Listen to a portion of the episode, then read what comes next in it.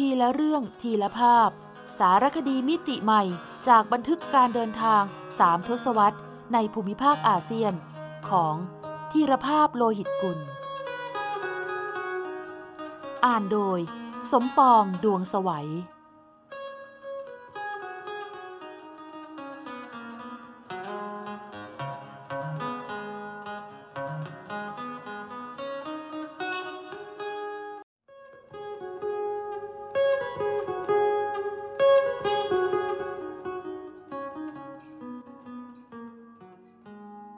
โขงนาทีศรีธันดรท่องอนุภูมิภาคลุ่มแม่น้ำโขงณที่ราบสูงหลังคาโลกถึงดินดอนสามเหลี่ยมปากแม่น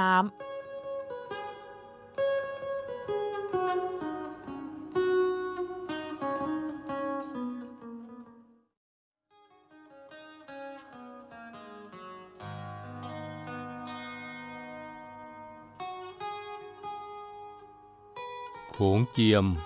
มูลมังมั่งมีแห่งนาทีทองจากสะพานมิตร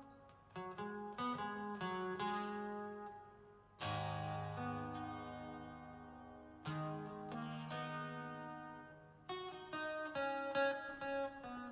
ไทยลาวแห่งที่สองที่เชื่อมจังหวัดมุกดาหารของไทยกับแขวงสะวรรณเขตของลาว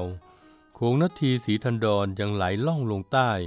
จนถึงบ้านเวิร์นบึกอำเภอโขงเจียมจังหวัดอุบลราชธานีถือเป็นจุดสุดท้ายที่แม่น้ำนี้จะมีสถานะเป็นเส้นพรมแดนธรรมชาติที่แบ่งเขตแดนไทยลาวด้วยจากนี้ไปทั้งสองฝากฝั่งคือแผ่นดินลาวหรือสาธารณรัฐประชาธิปไตยประชาชนลาวสังกัดแขวงจำปาสักแขวงใต้สุดของอาณาจักรล้านช้างตามกำหนดการของอดีตเจ้าอาณานิคมฝรั่งเศสเมื่อร้อยกว่าปีก่อนที่ขีดเส้นเขตแดนไทยลาวจากนี้ไปให้ใช้ภูเขาเนินดินหรือลำห้วยเป็นเส้นแบ่งอาทิด่านช่องเม็กอำเภอสิรินธรกับด่านวังเตาแขวงจำปาสักโดยใช้ลำห้วยสายเล็กๆเป็นเส้นแบ่งแดนนานวันไปลำห้วยค่อยๆตื้นเขินจนกลายสภาพเป็นผืนดินธรรมดาแทบจะทั้งหมดแล้วมองไม่เห็นแนวพรมแดนเหมือนเมื่อก่อนจนวันนี้หากไม่มีรั้วกั้นแบ่งเขตไทยลาวที่ชัดเจนก็ยากจะบอกได้ว่าตรงไหนไทยตรงไหนลาว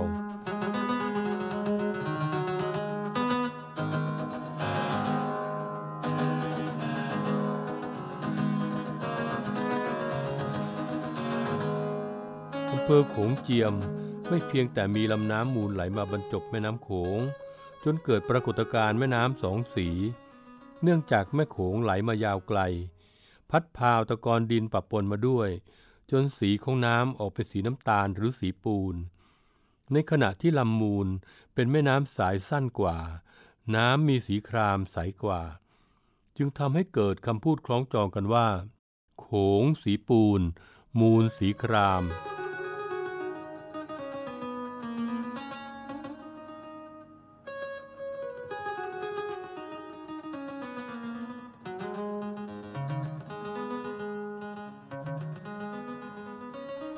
ยิ่งกว่านั้นยังมีหลักฐานว่าโขงเจียมเป็นแหล่งอารยธรรมเก่าแก่ที่มีผู้คนและชุมชนตั้งถิ่นฐานมานานกว่า 3,000 ปีขึ้นไปด้วยปรากฏแหล่งโบราณคดีสำคัญตามเพิงผาริมฝั่งโขงคือภาพเขียนสีของคนโบราณประดับไว้เป็นแนวยาวขนานกับแม่น้ำโขงราว 2 กิโลเมตรอธิภาพคนทำนาฝ่ามือลายน้ำไหลปลาบึกช้างว่ายน้ำเครื่องมือหาปลารวมถึงภาพที่สันนิษฐานว่าเป็นพิธีกรรมผีตาโขนล้วนบ่งบอกว่าแม่น้ำโขงหรือมหานาทีศรีธันดรบริเวณแนวชายแดนอุบลราชธานีกับแขวงจำปาสักของลาวเป็นแหล่งอารยธรรมเก่าแก่และมีภูมิลักษณ์ที่น่าอัศจรรย์ใจยิ่งนัก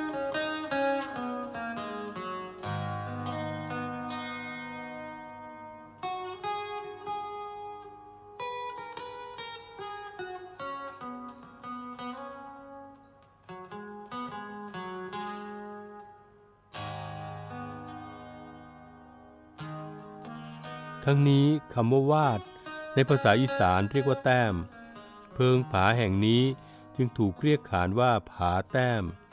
ปัจจุบันมีสถานะเป็นอุทยานแห่งชาติผาแต้มทรงคุณค่าทั้งทางโบราณคดีคือภาพเขียนสี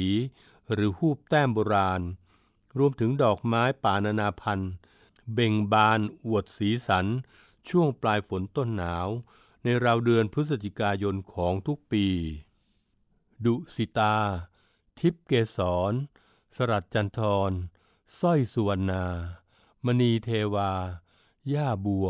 อ้นแดงคือส่วนหนึ่งของดอกไม้ป่าที่พร้อมใจกันชูช่อเบ่งบานบนลานกว้างประหนึ่งเนรมิตผืนป่าแห่งนี้เป็นทิพย์วิมานของเทพเทวาบนสวรรค์ชั้นฟ้าทว่าที่แท้คือโลกแห่งความเป็นจริงที่ปรากฏอยู่รายรอบน้ำตกสร้อยสวรรค์ส่วนหนึ่งของอุทยานแห่งชาติผาแต้มเขตบ้านหนองผือ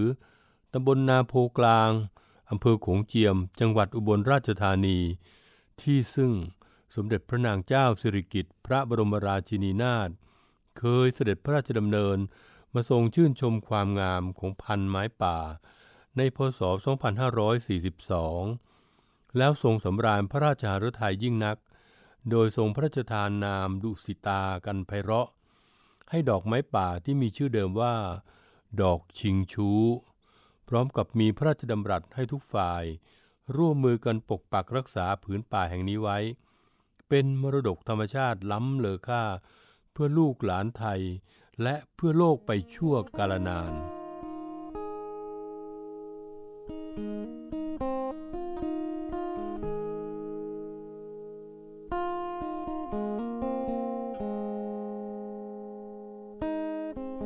อุทยานแห่งชาติผาแต้มมีอาณาบริเวณกว้างขวางประกอบด้วย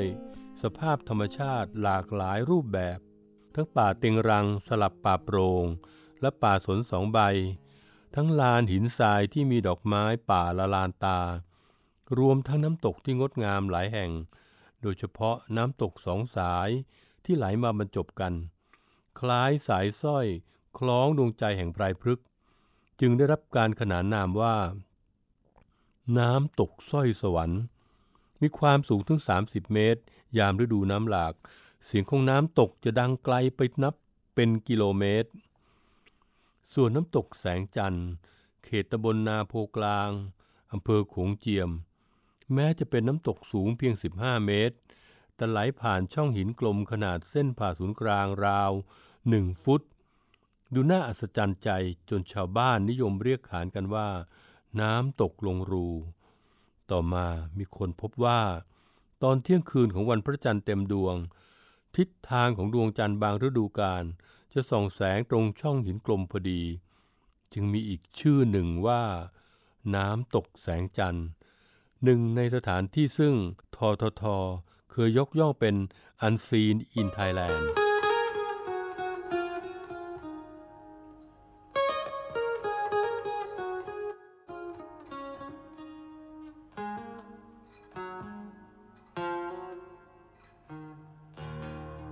แต่ในหลักวิชาธรณีวิทยาน้ำตกไหลผ่านชะง่อนหินที่ยื่นออกไปคล้ายปีกหมวกแก๊ปในอดีตอาจไหลตกลงมาจากชะง่อนหินคล้ายม่านน้ำธรรมดาต่อมาจึงมีหลุมเล็กๆเกิดขึ้นตรงส่วนปีกหมวกและบังเอิญมีก้อนกรวดตกลงไปในหลุมนั้นเมื่อน้ำไหลผ่านก็จะทำให้ก้อนกรวดหมุนวนอยู่ในหลุมยิ่งนานวันหลุมยิ่งกว้างและยิ่งลึกไปเรื่อยๆจนวันหนึ่งพลังก้อนกรวดและแรงน้ำก็ทำให้หลุมทะลุกลายเป็นรูขนาดใหญ่มีผลบังคับให้ทิศทางของน้ำไหลลงไปในรูหมดจนกลายเป็นน้ำตกลงรูโดยนักธรณีวิทยาเรียกหลุมชนิดนี้ว่าหลุมกุมภลักษ์แปลว่าหลุมที่มีลักษณะกลมคล้ายหม้อตามความหมายของคำว่ากุมที่แปลว่าหม้อทั้งนี้น้ำตกลงรูหรือน้ำตกแสงจันทร์จะดูสวยในช่วงเดือนกันยายนถึงเดือนพฤศจิกายนของทุกปี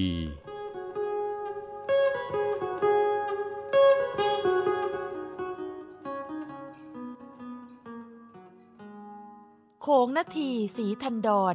ท่องอนุภูมิภาคลุ่มแม่น้ำโขง ณที่ราบสูงหลังคาโลกถึงดินดอนสามเหลี่ยมปากแม่น้ำ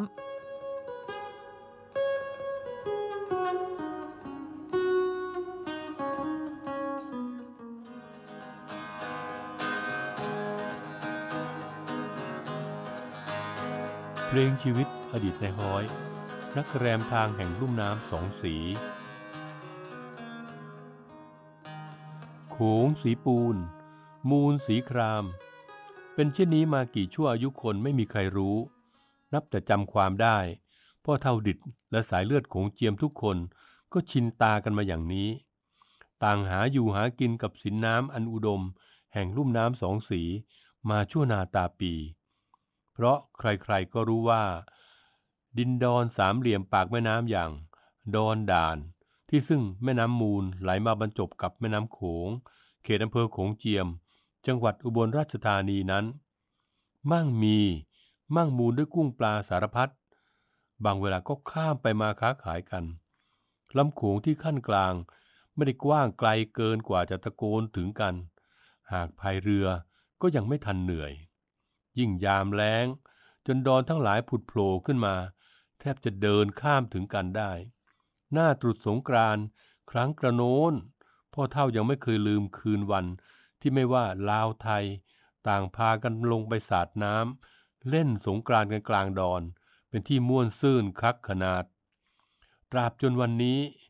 เว้นแต่ร่องน้ำที่ถูกใช้เป็นเส้นแบ่งนี่เป็นไทยนั่นเป็นลาวแล้วทั้งสายเลือดสายน้ำก็แทบแยกจากกันไม่ออก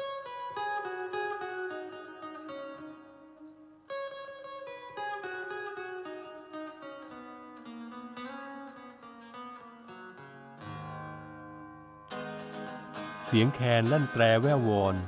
ออนซอนไผเป่ามาคงอ้ายมาตามสัญญาน้องคอยหาที่ริมแม่มูลเรือหาปลาลำน้อยทยอยออกจากฝั่งขณะแสงทองเรืองรองไปทั่วผืนน้ำเสียงเพลงที่อีนางลุนเปิดฟังอยู่ในครัวพาพ่อเฒ่าดำดิ่งไปสู่อดีตวัยหนุ่มเมื่อครั้งมีชีวิตในคืนวันเยี่ยงนักแรมทางอย่างไม่มีอะไรจะหยุดยั้งได้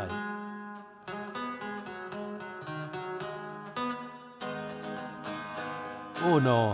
เหลียวไปทางเหนือพุ่นเวียงจันทร์ปากน้ำงึมเห็นแต่ดอยต่อขั้นขันต่อแก้งกระแสน้ำปั่นปิวเหลียวลงไปทางตอนใต้ดอนเจียงเฮียงหุ่มเห็นแต่ธาตุพนมตั้งอยู่ริมแม่น้ำคนว่ายอยู่บ่อเซาจากบ้านมาหลายวันไอเชียงคำปุ่นมันคงเหงาเสียงขับกลอนลำยาวล่องโขงของมันชวนให้คิดฮอดบ้านหลายแต่เดี๋ยวถึงท่าปากเซมันก็คงลืมความเหงาเสียสนิทก็สาวๆที่นั่นสูงโปงสะอวดสะองผิวขาวสวยลูกจ้างทอเรืออย่างมันน่ะสบายแท้หากใครชอบใครก็ไปจีบไปเล่นเอาตามใจถึงเวลามันก็กลับไปบ้านมันแต่ในฮ้อยหรือหัวหน้าผู้คุมเรือสินค้าขึ้นล่องเป็นประจำอย่างพ่อเฒ่านี่สิต้องระวังขืนไปทำบัตรสีขี้ตั้วกับไผที่ไหนก็เป็นอันหมดหนทางทำกินที่นั่นเรื่องนี้พ่อสอนนักสอนหนาตั้งแต่ครั้งพ่อเฒ่าดิษฐ์ยังรุ่นออกจากโรงเรียนมาช่วยพ่อถือกระเป๋าเงินขึ้นล่องไปกับเรือพ่อว่าไอ้บักหามเอ็งต้องระวังให้ดีเด้อ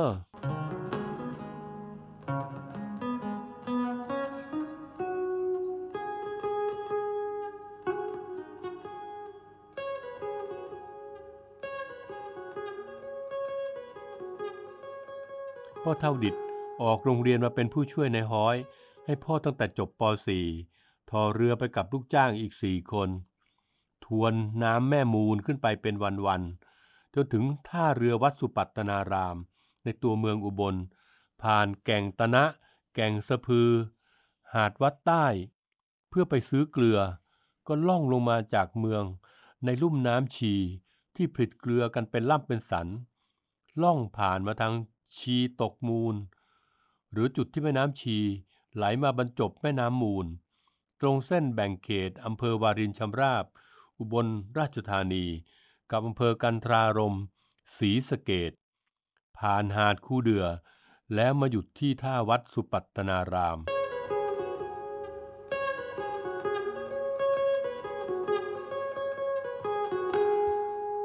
ครั้นซื้อเกลือเสร็จสับพ่อเท่าดิดก็ล่องกลับลงมาผ่านปากมูลออกลำโขง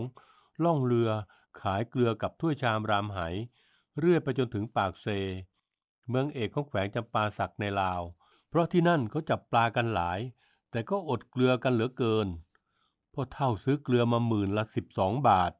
หรือกิโลละ1 บาทแต่ครั้นไปลาวตกหมื่นละ25 บาทคุ้มอยู่หรอกกับการจากบ้านมาแรมวันแรมคืนอยู่เป็นเดือนๆนานนับ10 ปีกว่าที่พ่อเท่าจะหยุดล่องเรือมาค้าขายอยู่ที่บ้านในอำเภอโขงเจียม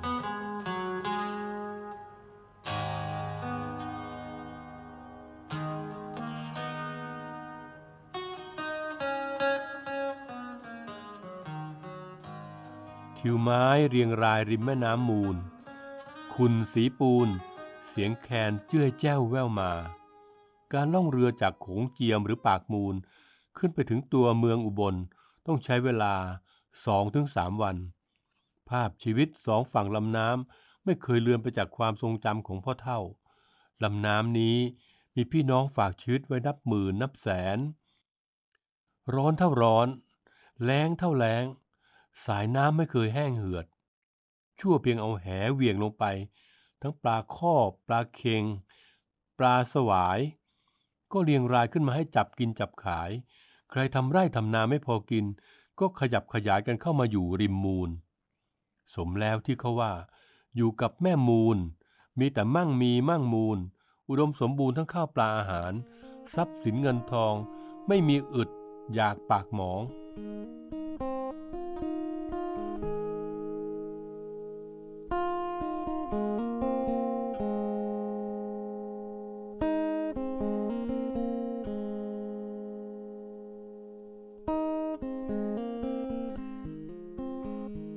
แล้วไหนแม่มูลยังมีธรรมชาติสวยงามไว้ให้ลูกๆได้พักผ่อนหย่อนกายใจจากงานหนักอย่างแก่งสะพือที่พ่อเฒ่าไม่เคยลืมว่ามาหยุดพักเรือทุกครั้งที่จะขึ้นไปซื้อเกลือพ่อเล่าว่าสะพือเป็นภาษากุยแปลว่างูใหญ่ตามตำนานว่าแต่การก่อนแก่งนี้มีงูใหญ่2 ตัวอาศัยอยู่ความงามด้วยเกาะแก่งและน้ำตกน้อยๆดังทานน้ำไหลรินไม่มีแก่งไหนจะงดงามเท่านี้อีกแล้วเช่นเดียวกับหาดวัดใต้ใกล้ท่าวัดสุปัตตนารามเป็นเกาะกลางแม่น้ำที่มีหาดทรายเป็นแนวยาวงามแท้นี่ยังไม่นับหาดคูเดือกับหาดตรงชีตกมูลที่บางครั้งพ่อเฒ่าถ่อเรือเลยขึ้นไปเที่ยวก็เป็นหาดทรายขาวสะอาดทอดโค้งไปตามความคดเคี้ยวแห่งลำมูลเป็นทิวทัศน์อันตราตรึงในความทรงจำแต่กระนั้นสุขกับทุกข์คุณกับโทษเป็นของคู่กันตามธรรมดาโลกพ่อเฒ่าจึงไม่อาจลืมลำมูลช่วงที่ผ่านแก่งใหญ่ๆอย่างแก่งหัวคันงัวที่เรือชอบวิ่งเข้าไปชนหินรูปเหมือนหนอกวัวล่มกันบ่อยๆหรืออย่างแก่งตะนะที่ชาวเรือลุ่มน้ำนี้เรียกขานกันมานานนักหนาว่าแก่งมรณะ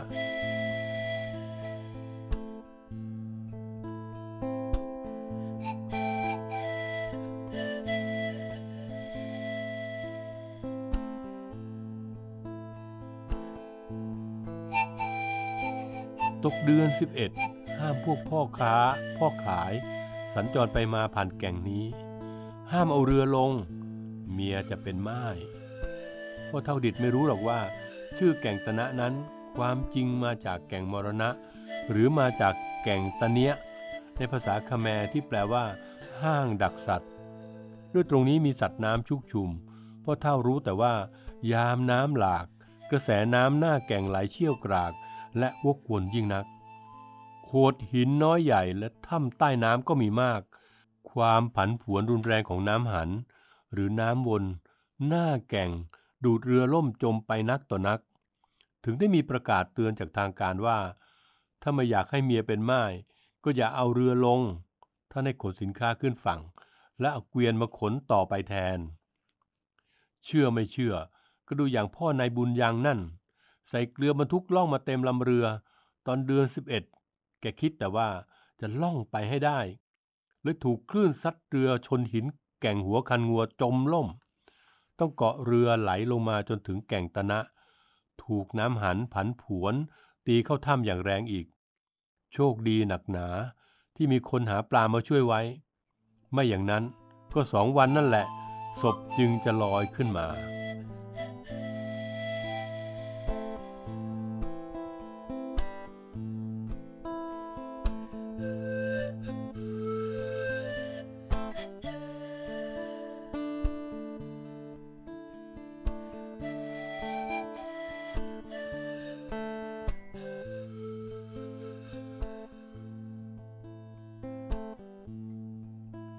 พ่อเท่าดิดสำเนียกเรื่องนี้นักพ่อสอนไว้อย่าประมาทหลงระเริงหากินอยู่กับอะไรก็ให้รู้เท่าทันสิ่งนั้นรู้สำนึกในบุญคุณสิ่งนั้นท่านว่าวันไหนผ่านภูมะโรงริมลำโขงฝั่งจำปาสักหนึ่งแก่งตนะหนึ่งแก่งหัวคันงัวหนึ่งรวมถึงปากมูลแม่น้ำสองสีที่คนโบราณเชื่อว่าข้างใต้มีถ้ำบาดาลของนางเภานางแพงเจ้าแม่2 พี่น้องชายาเจ้าพ่อสุริวงศ์แห่งโขงเจียมคอยส่งจระเข้ตัวใหญ่ขึ้นมารบกวนจนชาวเรือต้องตั้งศาลบูชาไว้ให้นั่นอีกหนึ่งท่านให้จุดบุหรี่ให้เจ้าที่เจ้าทางสูบเทเหล้าให้เจ้าที่เจ้าทางดื่มยกมือไหว้ร้องบอกให้ท่านรู้ว่าเราจะผ่านไปมาขอท่านปกปักรักษาด้วย3 อย่างนี้ลืมไม่ได้เอ้าเจ้าแก่งตนะขอให้ลูกไปตลอดรอดฝั่งขออย่าให้มีล่มมีฟองอย่าให้มีสิ่งใดมากระทบขอให้ไปสะดวกสบายซื้อได้ขายมันเด้อ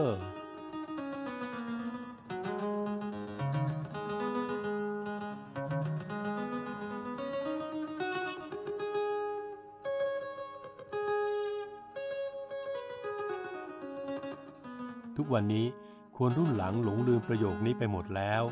รถเครื่องที่สะดวกสบายทำให้ไม่มีใครร่องเรือค้าขายกันอีกแล้วยังแต่เรือหาปลาลำน้อยจะล่มจะตะแคงก็มีภักเดือดร้อนเท่าเรือสินค้าแต่สำหรับพ่อเท่าดิด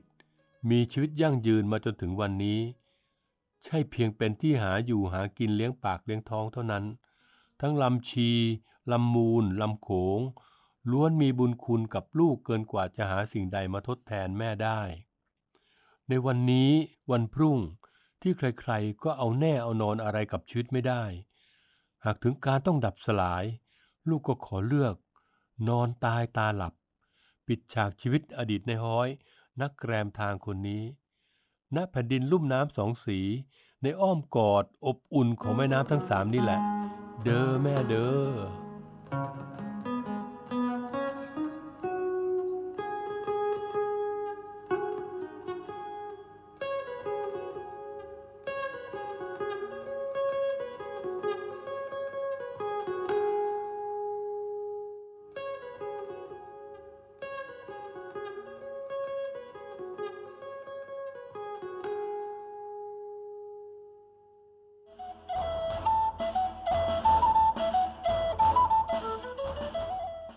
ซอกแซกอาเซียนทุกซอกทุกมุมของอาเซียนมีเรื่องราวที่ค้นหาได้ไม่รู้จบโดยกิติมาพรจิตราธร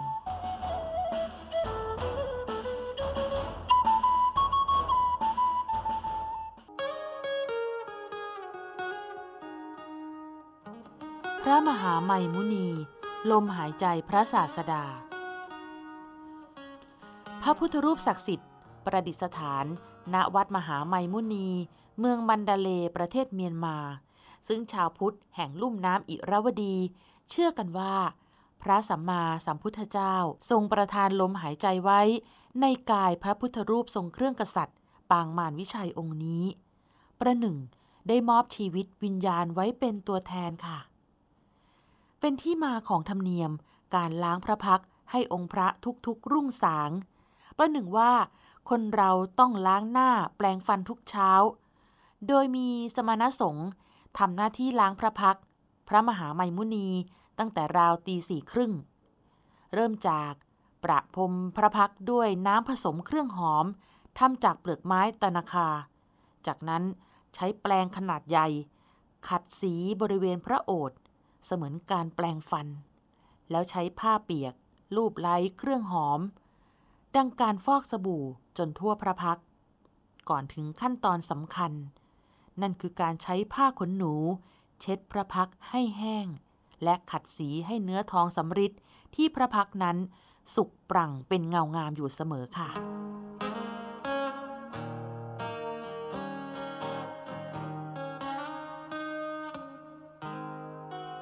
หลักฐานทางประวัติศาสตร์ระบุว่าพระเจ้าจันทสุริยะกษัตริย์ชาวยะไข่แห่งเมืองธัญวดี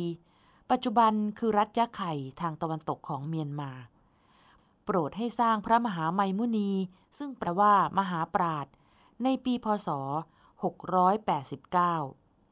เหตุเพราะพระพุทธเจ้าเสด็จมาเข้าพระสุบินประทานพรให้พระองค์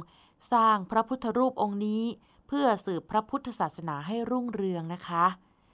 ความงดงามและความศักดิ์สิทธิ์ของพระมหาไมมุนีเลื่องลือไปไกลจนเป็นที่หมายปองของกษัตริย์พม่า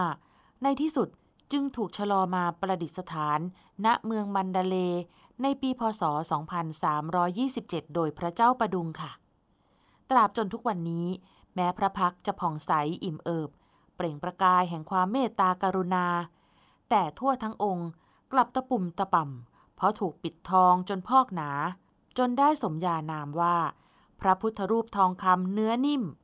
เพราะเว้นแต่พระพักแล้วกดลงไปที่ใดก็จะสัมผัสได้ถึงการทับถมพอกพูนของทองคำเปลว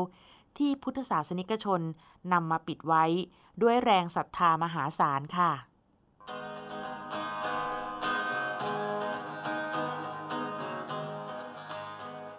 ทีละเรื่องทีละภาพสารคดีมิติใหม่จากบันทึกการเดินทาง3ทศวรรษในภูมิภาคอาเซียนของธีรภาพโลหิตกุลสร้างสรรค์ดนตรีโดยนิพนธ์เรียบเรียง